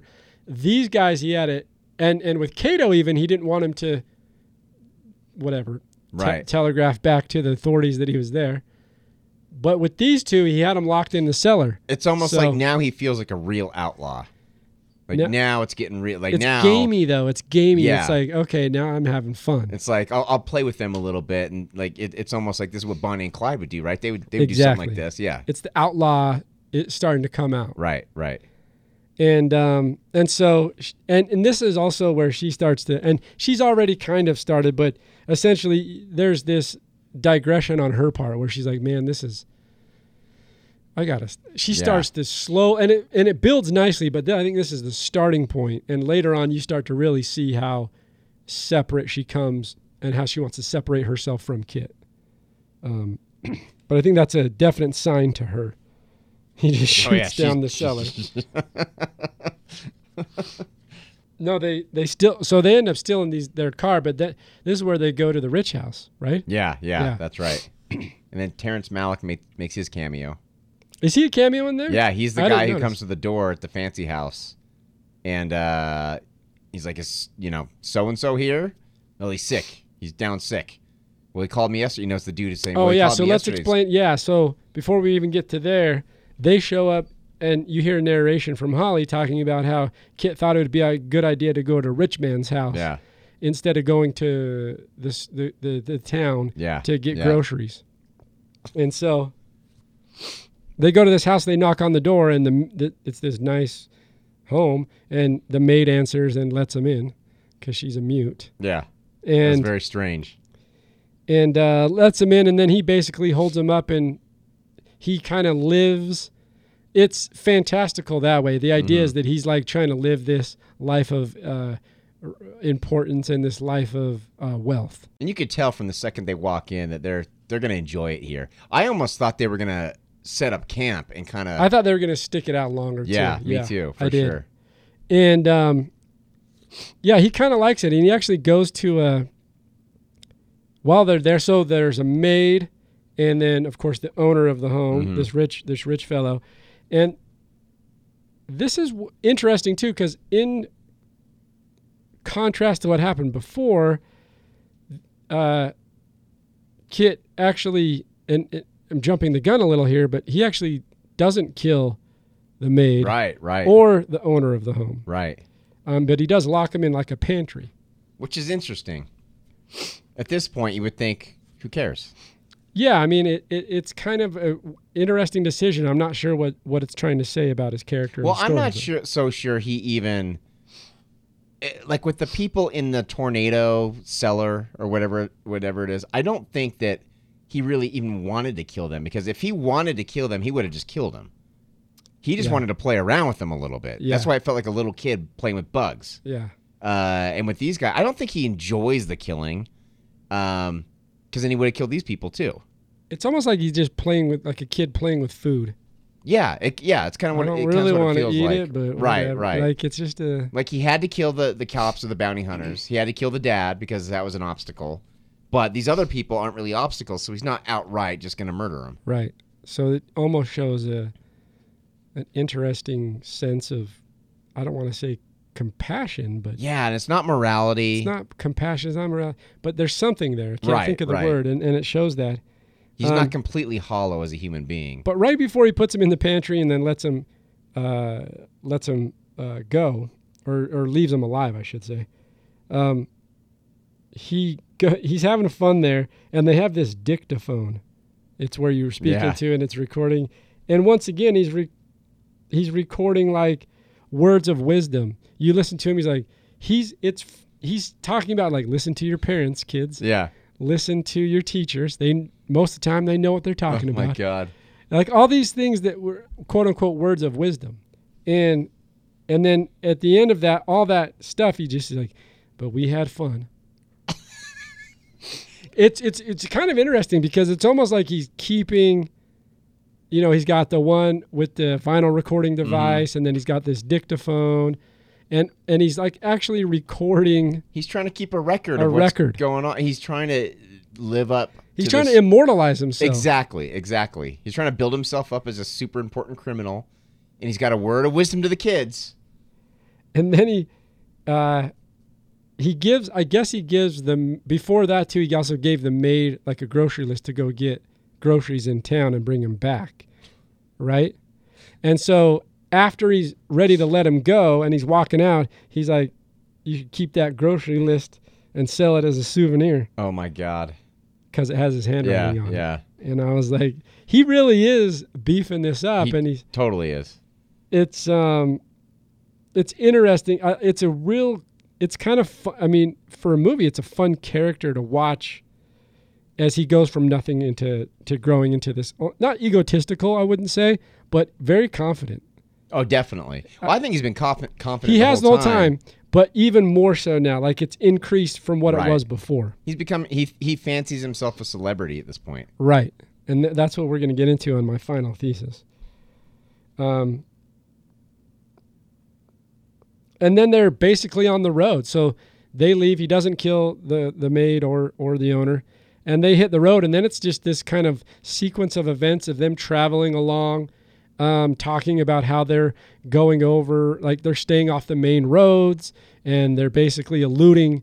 Uh, all the authorities, and then that montage that we talked about earlier, uh, where it's kind of like a newsreel montage in a sepia tint that talks Right. about about how everyone's after him, and it's this world or not this world, it's this uh, nationwide manhunt Right, to find him. And They're so scary and dangerous that Yeah. children and old ladies are terrified to go yeah, outside, type yeah, of thing. Yeah. very dramatized. yeah, and they're really just on their way to the Badlands. They're in the middle of nowhere in, in northern America, on the from South Dakota to Montana, and they're just driving through the oil fields and all the different ranches and all the and staying off the road and uh, getting gas uh, from uh, drip gas, I guess is what it's called. I didn't know that. Uh, yeah. I didn't know that but was a there- thing. there's like the the oil rigs that are that are pulling oil from the fields and there's sometimes there's excess gas that drips off the pipes getting it from there there she even talks about how they were they would hit cattle or he, he once in a while he would hit a cattle Yeah. with his car and that's how they ate they'd fry up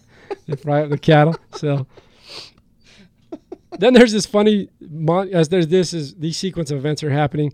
There's a funny montage, and this whole time it's narration with Holly, and she's kind of once again in a journal fashion going Mm-hmm. over the routine of what's happening through the whole thing. And I actually like it. I think it's well put Yeah. together. Sometimes voiceover can throw you off or it doesn't fit right, and I think Sometimes it's a little too convenient. it's too convenient. But Yeah. this fits into it really nicely. definitely. And then there's this shot of him shooting a football, and you're Yeah. just What like- did he say? Oh God, it was something funny. I can't remember the line. God, it was funny though. Just everything about about his character is hilarious to me. Now, this whole time too, Holly starts to divulge in these, uh, these kind of diary-like voiceovers, the first-person narration, uh, that she wants to get out of this thing. She's slowly and surely even more and more confident about how, in some ways, they're growing apart, or even more her than him. She's growing apart from him. She's not really uh, as infatuated as she was Right. before. She's starting to get a better grasp and understanding about what's really going on in terms of who he is. And she kind of wants to get out of it. Um, she can't wait to leave for good. Yeah. She's like, I'm out of here She's itching. she's itching. And during the, all this too, there's like these these sequence of events where all this is transpiring. This is once again where the cinematography is beautiful. Yeah.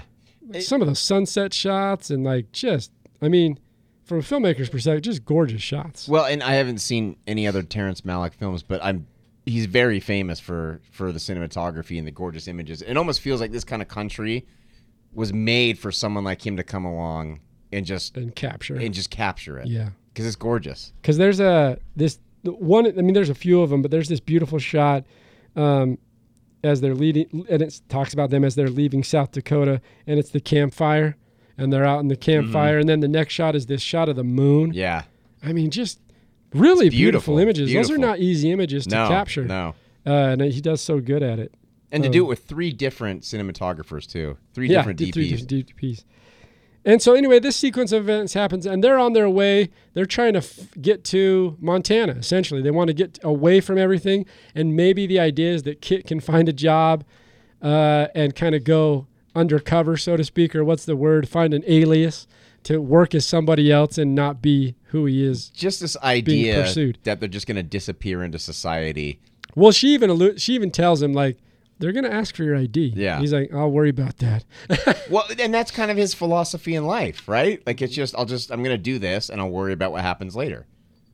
Exactly. And and and so they're on their way to my but this one other thing I wanted to note here is like throughout the music's kind of been random. Mm-hmm. Did you notice Yeah, that? yeah. There's some random selections of music all the way through, like certain styles and genres here and then certain styles and genres here and just kind of a lot of variety that like lends itself into some inconsistencies uh, in terms of, of, of of what's going on. I mean, Right. beautiful imagery, stories good, characters are good, everything's good. The music though is a little. I was It's unsure. disjointed I was disjointed. For I was sure. unsure, for sure. and it was I guess more noticeable during this sequence of events as you're going through her narration from South Dakota to Montana. Um, what what I find? Did you notice this? He keeps promising Holly food, Yeah, he's going to get her a steak a dinner. steak dinner. He's gonna get her a salmon, like trout. Yeah, I he's mean gonna trout. catch her a trout. a nice Catch her a trout. trout. Yep. And she's like, "What are you talking about?" She, I, I- is that his idea of success? I just don't. I don't understand. To be able to go and get a steak dinner. I don't know. I, I don't know. W- Once again, we I say this again. Malik's doing something. I don't know what it is. If I don't like, maybe he's subtextually talking about something else. I'm sure he is. I'm sure he is. Can we talk about the awkward kissing scene? Which one? The one when they're this sequence of events is they're traveling from South Dakota Oh, to yeah, Montana, and they're yeah. they're in the They're car. in the car. It's like w- this is really awkward. The it felt, which is interesting because they had a lot of chemistry throughout this whole thing. But this is the one part where it just didn't feel. It almost felt like in The Loveless, where they're in the motel room. and It was just an awkward position. Yeah.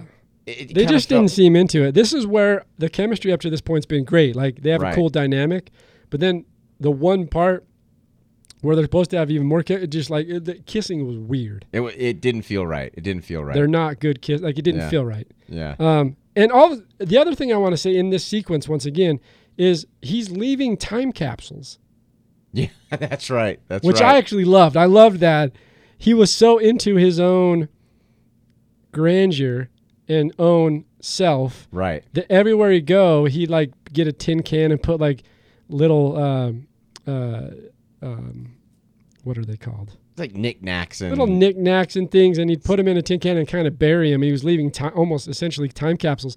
And in Holly's first person narration, she talks about how you know if people find it, it'll be worth like it'll be something. Right, someday. right. Well, like people might come back a thousand years from now Yeah. and dig it up, and wouldn't that be something? Yeah, And it- it's just, it's the- That- these are kids like dreaming. They're they're having dream. It's just, it, it, it's the whole thing is just if you gave kids guns and a car, and just let them go wild. and also she alludes to what's out there as they're driving across the country and talking about how Cheyenne had bigger and better lights than she'd Yeah. ever seen. Yeah, And so you really get a more context of where they're from. Right. Because Cheyenne's not a big city. yeah. Not that it's small, small, but it's not like bigger, bright if, lights. tha- if that's the biggest city you've ever seen, you have not seen any. you cities. haven't seen any Right. cities. Um, but I think part of the time capsule thing too is that I think at this point for me, he's so caught up in it all, he be, he's he's he's delusional.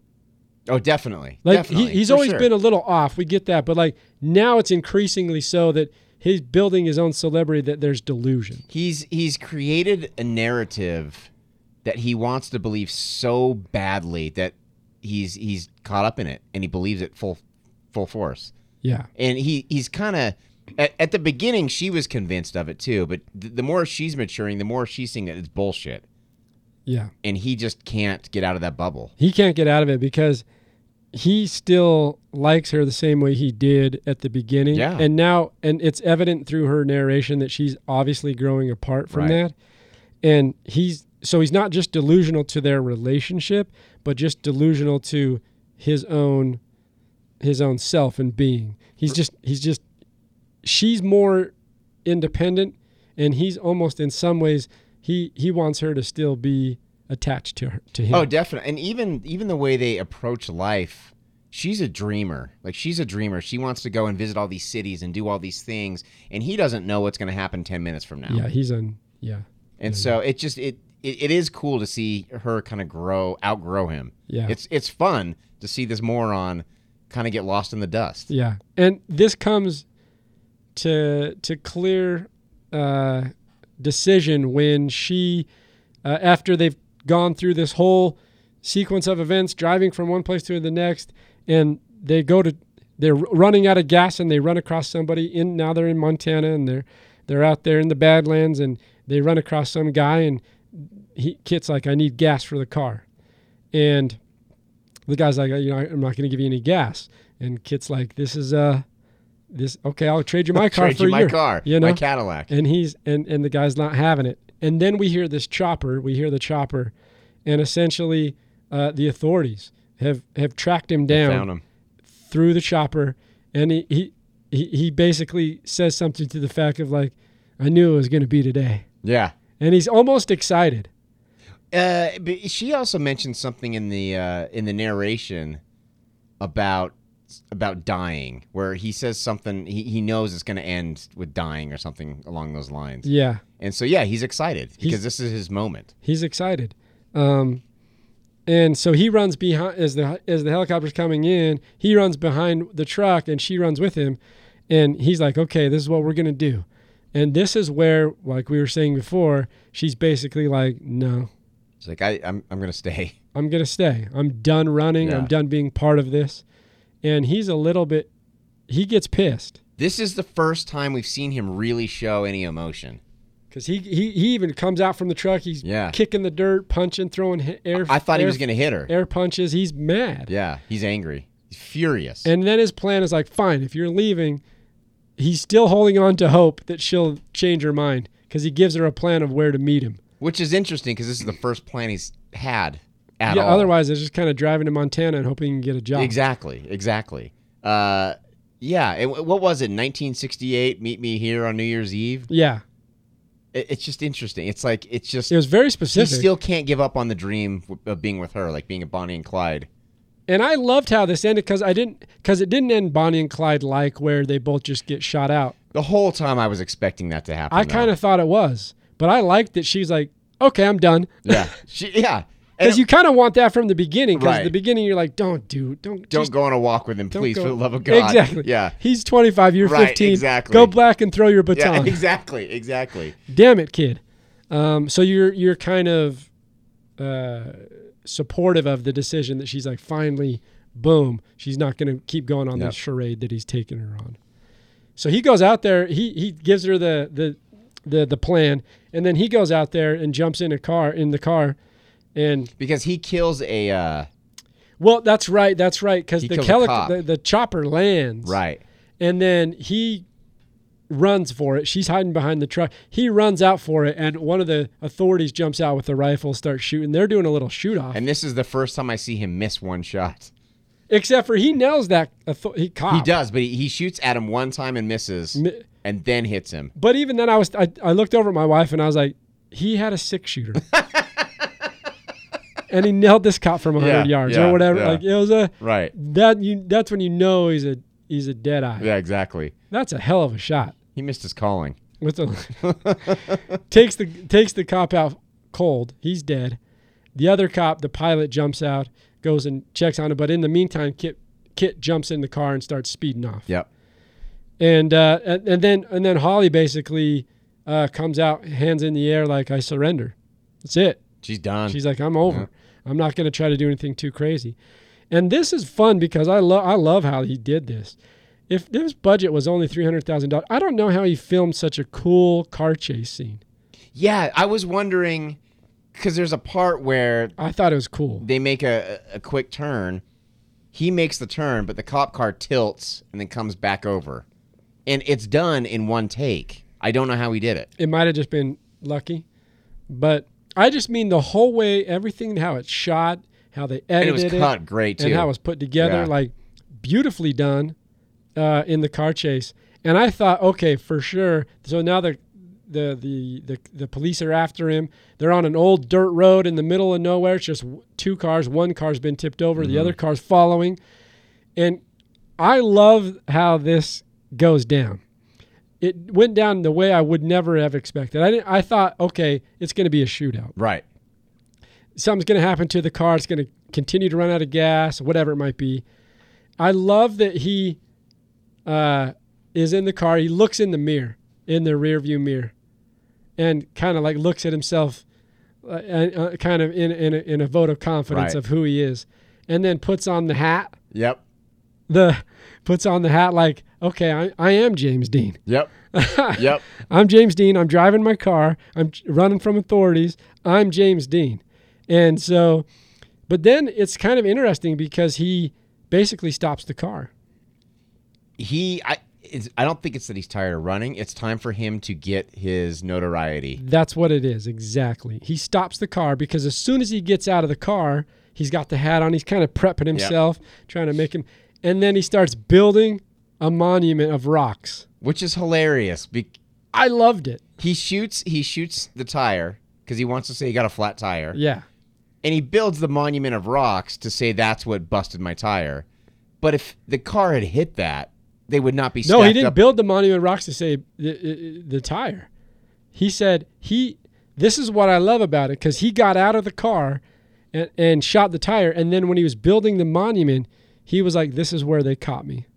Oh, is that what it was? That's interesting because I thought he said to the cops like, "This is why you caught me," but he said, "This is where you." uh, this caught is me." where you caught That me. makes a lot more sense. Yeah. Okay. which I love. Okay. because That makes he's a lot more once sense. again it goes back to our theory that we were talking about before which is like he's trying as he's doing the dictaphone and the vinyl recording and all these things we had fun Yeah. he's like amplifying For the sure. story and now he's even saying here's the spot where you caught the most Right. wanted fugitive in america Right. Right. you know and and that f- feels like it would fall into a spree killer's attitude For sure. it- which is like i'm something bigger than you know And then on the on the way back, where he's talking to the cops, he's like, "You boys are heroes today." You oh boys- yeah he's building him up He's, like, you boys, are, and don't and don't you think that I won't tell everybody when we get back there? I'm gonna let them all know that you're heroes. By the way, though, before they jump in the car and they've got him, he he cuffs they cuff him. This is where you guys caught me, and then they start walking me back to the car, and the one cop starts shooting off a couple. what the fuck was that? he starts shooting a couple rounds into the air. But what's funny is, in the car later, he asks him, ki- asks him that, that the first time you, you ever had a shoot as a, on, on wh- while you've been on duty, and he's like, no. Oh, that's why he did it because he wanted to actually shoot. He the wanted gun. to shoot the yeah, gun. He wanted to shoot the gun. That makes sense. It's the only time he's ever Yeah, shot the gun. yeah, yeah. I thought it was funny. But on the way back, yeah, he's pl- he's pumping him full of confidence. yeah. He's like, "Man, you guys got me. yeah. You're the ones." And they're building into it. Oh yeah, they love it. They love it. They love it. And and so and then it turns into this whole kind of the ending is basically it shows Kit in a in a uh he, he's cuffed up. He's kind of in chains. He's kind of in chains. It's one of those chains that are kind of that are attached to someone else that they can pull him back Mm-hmm. or whatever, kind of keep him at a distance. And but at this whole time, he's leaning up on the airplane, and all the all the authorities are surrounding him, and he's he's throwing. Oh, you want to comb? well, you and wanna- They have a goddamn army there. Yeah, Like that, and that's the funny thing is, uh, I doubt the army was out looking for him. I'm sure that was just the most secure place they could take him. But it's just funny. He's got the, and they're asking him questions. Where are you from?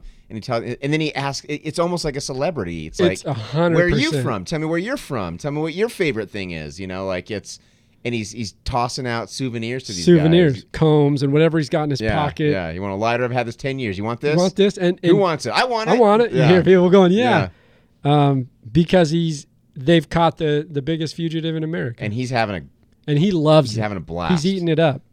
And he's gone from the garbage man to the most important Yeah. man in America. And this is the first time we see him happy, like truly smiling. He's happy. excited. Yeah. Yeah. It's genuine. Yep. It's genuine. And so he gets on. Uh, he, he he goes and meets Holly. Holly's of course caught, and they're gonna fly him back to to prison and do the whole spiel. But while this is happening, and they're flying in the airplane going back, you hear Holly's voiceover, and and then you get a little bit of context about what happens to Kit and what happens to her. She marries the son of the lawyer who Defended helped her. defended her Yeah. in the in the trial. And six months after the trial, Kit, of course, is sentenced to the electric chair and he's killed. Yep. Um, it's this great shot though, while they're in the plane and you're hearing this voiceover, and you just see him look at Holly, and then Holly looks at him and she actually gives him like an endearing smile. Yeah. You know, Yeah. um, It's a cool ending it is a really cool ending because you almost, like we mentioned, I thought it was going to go a complete different. for way. sure, and I think pretty much anyone who saw it thought that as well. I think uh, it this is a fun film overall, and I love all the way through, strategically done and put together, beautifully shot, great chemistry. I think it was great acting. If if you were to rate this particular film, give me your summary and your overall consensus of the rating. Um, I, I enjoyed it. I, I enjoyed it more than I thought I would for sure. It helped going in blind. I did go into this with some trepidation just because some of the, the first time filmmaker films we watched have not been stellar, to say the least. But uh, it, I was pleasantly surprised. I, I, it wasn't a movie I'll watch again and again and again. But as far as Terrence Malick goes, I think this is a good starting place, and I'm actually going. That's going to be the next thing I do is watch all of his movies because I'm really interested. It was a, it was done well enough for me to say this is his first effort. I'm very impressed, and I really like it. Um, Martin Sheen was just He's great. and I again, I don't know how someone who's so uninteresting can be so interesting. And uh, to me, that I think that's just straight up performance. He did a great job. Sissy Spacek was great too. I, I think she was a little bit. I don't want to say overshadowed. I think she was maybe a little underwhelming, but that's exactly how it should have been played. Yeah. So maybe she's not getting the recognition from me that she deserves, but I think she played it perfectly. Um, yeah, I enjoyed it. I, I think I would probably give it uh, seven. I had something for this. I can't remember. Seven stars. I don't know. Seven combs. Seven combs. Seven. seven Some souvenir that he would have given seven, him. seven time capsules There you go. out of ten. Because y'all, by the way, one we neglected to mention is the time capsule of the balloon. There's a balloon time capsule where they put stuff in and they float the red balloon. Oh away. yeah, that's right. That's right. So he has this fascination with preserving his history, which is interesting. He's just trying to leave his mark on the world. I think. exactly. Yep. And it's hard to 100%. do that as a garbage man. What's the film about?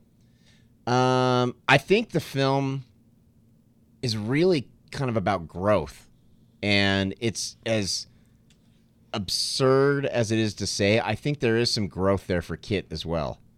Um, you see him, and it's it's very twisted, but he does go from being a nobody to being a somebody, and Holly achieves her goals as well. She gets married, and you know we we assume that she's going to go off and be able to travel because she's you know a lawyer's son. So the implication there is there's probably some money there, and she'll go up, be able to travel and see all these places. So I, I think it's about growing up more than anything, and kind of coming into who you are as a person, That's good. be it good or bad. Uh, I, I think that's what it's about. That's great. So we got it. You got a seven out of ten Yeah. on the film. Uh, but it has also led you to to want to jump into maybe another Terrence Malick film. Though I mean, most of his films that I've seen, I don't even know that I've seen them all. But the thin that the Thin Red Line is great. That one, I think Yeah, you that's should the one see. I've heard most about. A Tree of Life you should watch. It's beautifully done. So cinematography wise, you'll be astonished. Cool. couple pieces of trivia on this one that I think are interesting. What's funny is we actually have some trivia and there's some notable things to mention here on this film. Whereas last podcast with the Loveless, there was zero. it wasn't even on Rotten Tomatoes, Alan. I know. That's how bad it was. So Rotten Tomatoes has this at 98%. 98. Yeah, Wow. Yeah, from the Wow. cri- from the critics. Doesn't surprise me. 90% from the audience. So it, it comes in Interesting. hot. Interesting. It comes in hot. Um, a couple pieces of trivia here. Uh, Sissy Spacek met her husband on the film. I thought that was kind of interesting. Oh. Um, Jack Fisk, he was the art director. So you were talking about this before, and here's what's even cooler about the Charlie Sheen thing. It was Charlie Sheen and Emilio Estevez, Oh, really? the two boys under the lamppost, Emilio Estevez was there too? uncredited. Mighty Ducks? Yep, Oh my God. uncredited. Both play boys under a lamppost. That is awesome. That is awesome. This is their uh, so it's uh, Emilio and Charlie's feature film debut. wow. That's awesome. That is cool. Um, and here's one you were talking about. The actor originally cast as the architect that rings the door at the rich man's house uh, was uh, he didn't show up. Oh, is that why He just didn't okay, come to set. okay. So Terrence Malick played the part himself. Malick later wanted to reshoot the scene with another actor, but Martin Sheen refused to redo the sequence with another person. Really? Yeah. I wonder why, because that, that was such a, a, a short little thing. Here's an interesting one. You know, one thing we didn't talk about too much was the murderous tones to the film, of course, serial killers, spree killers, that kind of thing. I was rightly corrected by my wife, by the way. I That said, it's not a serial killer. Yeah. Yeah, yeah. Yeah. Yeah, it's spree killer. my wife, I'm like, should, why is that? A, not surprising, and B, scary. I had a feeling she might correct you on that one. Uh, it's not a, it's not a serial killer. It's a spree killer. Actually, And my wife listens to the podcast, so now she'll know Nice, that I nice. told the truth, even though I already knew it was a spree killer. you got to use the right terminology, man. No, I didn't know. the film's tagline inspired the Zodiac killer, who had been lying low for years to write a letter to a newspaper denouncing their flippant attitude toward violence in society by running such an ad.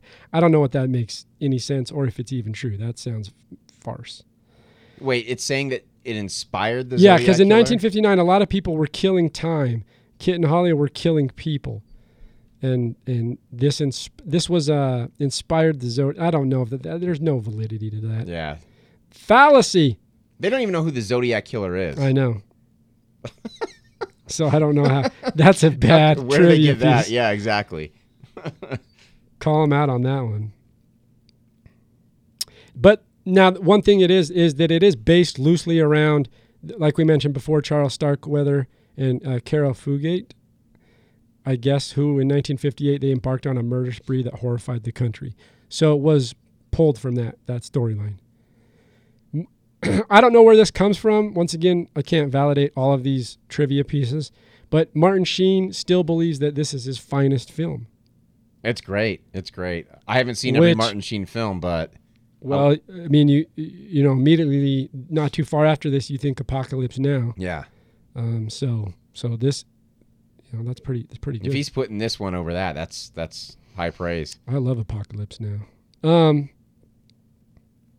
this is very cool, and this is why it gets such high applaud and, and praise.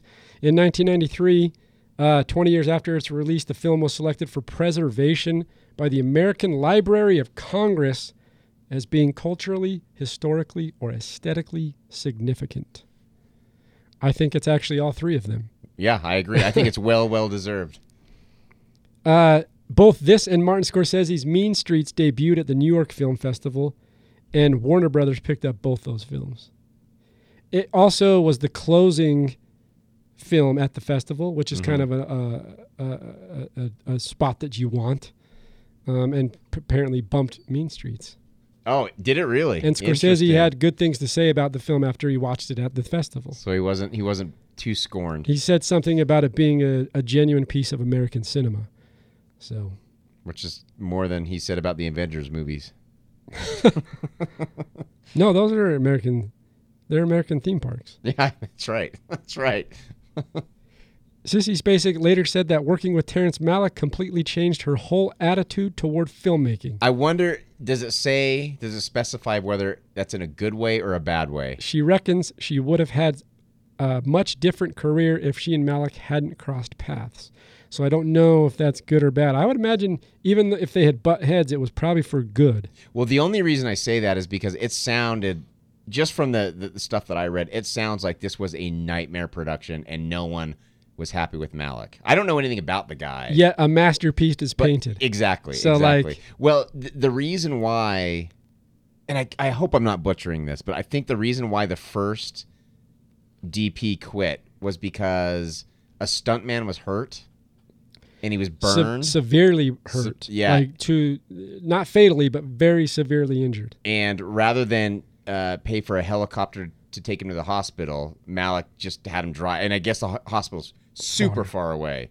And so the DP quit in protest. I had heard something or read something similar, um, and it was during the scene where they burned the house down. Yeah, yeah. Yeah, that's what I had read too. So and it's and also by the end of the production, from what I heard, it was like Malik, his wife, and like one or two other people on the crew, and that was it because everyone else bailed. Yeah, So uh, I, I just wonder. I don't know anything about him. I don't know whether he's good to work with, bad to work with. This is just a bad experience, but it. I just I love because everyone's been on set when it's been a nightmare. It's kind of fun to read horror stories yeah. when you're far removed from it. It sucks when you're in the middle of it. I don't know. I think it's it's interesting to think that if it was such a nightmare, how this this rises like a phoenix. In, Yeah, from the for fire sure, of for you sure, know? for sure. Uh, the injury thing's pretty severe to me. Like you got to, I mean, of course you're on set, like safety's first, right? Right. So that's a real interesting tidbit to know. Is like, oh man, someone got severely injured on Right, the film. right. Like, okay, wait a minute. Right. Kit was originally supposed to be 19, but his age was changed to 25 as Martin Sheen was 32. Yeah, I was gonna say. uh, you know, he, he looked good, but I don't think he could play a 19 year old. No. Shot over a period of 16 weeks. And like we mentioned, Terrence Malick is an uncredited editor on the picture, along with the director, the producer, the writer, and just about everything else. It's a hell of a film to make. Uh, the film was purchased, like mentioned, by Warner Brothers for around a million dollars. This is kind of interesting. It was released as a double bill back in '74 with Blazing Saddles. Yeah, I, I read that. That's that's an interesting double billing. It's not a good one, Uh-uh. and fans were not happy with it, and it caused Warner Brothers to go, the marketing team to go, "Mm, maybe we screwed this one up. I wonder which one played first. They rebranded it and and then billed it with something else. God, that's that's funny. And here's the interesting thing, yeah, and and also Terrence Malick started writing the screenplay when he was 27, so he filmed it when he was about 30. It's good. I mean, he, he, he- you can tell he took his time and he knew what he was doing right out the gate. I, I, to me, it's just very impressive. Anytime a first time filmmaker can can kind of hit a home run. Yeah, I agree. Like when you, eh, you're always impressed when they come out, especially when you hear all these stories that we had just talked about. Right. Don Johnson auditioned for the lead role of Kit. Ah, did he? Yeah. Nah. No, Martin No. Sheen for sure. Don Yeah. Johnson would have chewed the scenery too much. I think. Yeah. The film is included on Roger Ebert's greatest movies list. So Cool. I yeah. take take that for what it's worth. And then also it's part of the Criterion collection. That's kind of an interesting thing. So you kind of do a quick summary on the piece and, and talking about kind of where my rating sits on it. This this film's interesting to me because I think it speaks quite significantly. I think it has a lot of parallels. I think it's a timeless piece. And the reason it's a timeless piece, I know some of these pieces that we've watched, they don't hold true to to today's culture and society. What I find absolutely intriguing is this piece ha- almost resonates more culturally today than it did back then. Sure. If you think about spree killings and these kind of these essentially massacres, in a sense, our weird glorification of mass killings, uh, uh, giving them a form of notoriety Right. um, p- kids feeling like, and this gets really uh, heartfelt in the sense that kids feeling like similar to Kit in the sense that they're not wanted, that they feel like outcasts, they feel like they're aimlessly wandering, and then the result being something really, really tragic Yeah. The, the feeling that, that doing something like this would make them will make important. them important. right. Exactly. It's that's why to me this even more so than some of the other reasons is that this this film resonates quite hard, quite significantly. I should say Definitely. uh, for, for for today. Also, I, I found it interesting that the way he made it, where he could make a film about a spree killer and about violence and and death and murder, without with next to no blood, and Yeah. have and have it and have it rated PG, right?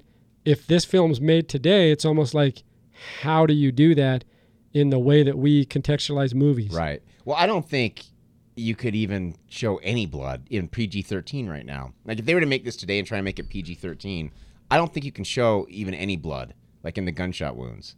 Because you see, like, you go watch, like, The Dark Knight or something, people get shot, you see the clothes kind of explode, but there's no blood. But it's also it, maybe it's not just the blood; it's the way that the violence is displayed.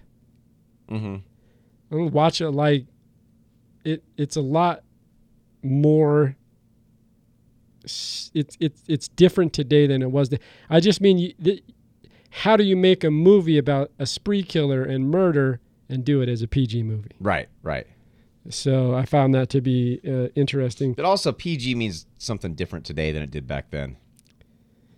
It does, yeah, it does a little. It's it's kind of it's kind of yeah, it's kind of uh, grown a little bit in s- in some regards.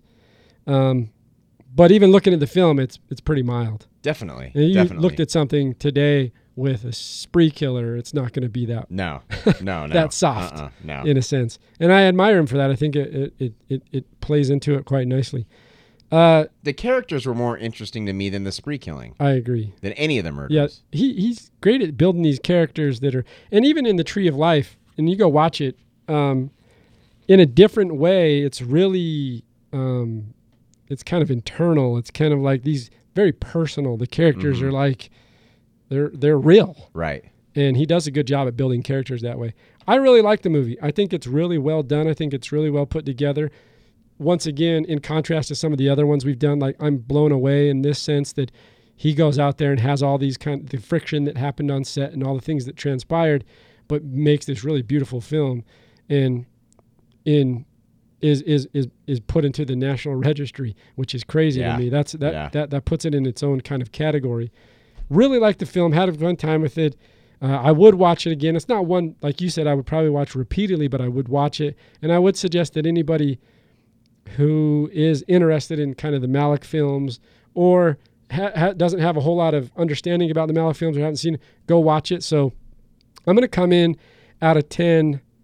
Uh, I'm going to go with a with an eight out of ten uh, on the film, um, and I would encourage anybody to go kind of watch it. Any cinematographers who are specifically interested in camera work, Yeah, yeah. you have to watch it. And also, I think just directors and writers for from the storytelling For perspective. sure. So this is uh, Badlands by Terrence Malick. Uh, you should go check it out. Uh, Alan, thanks for for bearing with me again on Dude, another hey, one I of these love, podcasts. I love it, man. I love it. We're, This we're, is a fun movie, too. this is a, this was a good one. It's much more fun than doing The Loveless. This was this was a great sequel follow up, I should say. we got to get to one where, where we're butting heads a little bit. We got to find one. yeah, we're kind of always kind of gearing towards the same Yeah. direction, whether it be good or bad, or Right. hate or love. We'll find something. We'll find Yeah. something. yeah. I like a lot of weird shit, so well, that's what I mean. I think most of these movies up to this point I've chosen. that's true. um, and I've seen them all, ex- with the exception of the Loveless. I hadn't seen. Uh, I actually, by the way, on a side note, I make I teach an intro to film class at the community college. Mhm. I Badlands is in my watch list Is for it intro nice? to film Nice. uh, because it's it's that yeah, I can good. see why. um, m- uh, here's what we need to do. You need to then choose the next All right. film All right. so that so that we're we're, we're bringing some variety to this Okay. beyond my what I think. think I- I think I already have it. Okay, good, I think perfect. you already have it. But uh, tune in next time. This is the Tame Aperture podcast, talking about all things movies. Join us at uh, www.tameaperture.com. We're also streaming on all media platforms Spotify, iTunes, YouTube. We're all over. So go check us out and tune in next time and take care, everybody. The Tame Aperture podcast is produced by Dutch Angle Pictures in association with Studio B Productions. Listen, watch, and subscribe on Apple Podcasts, Google Play, Spotify, and YouTube.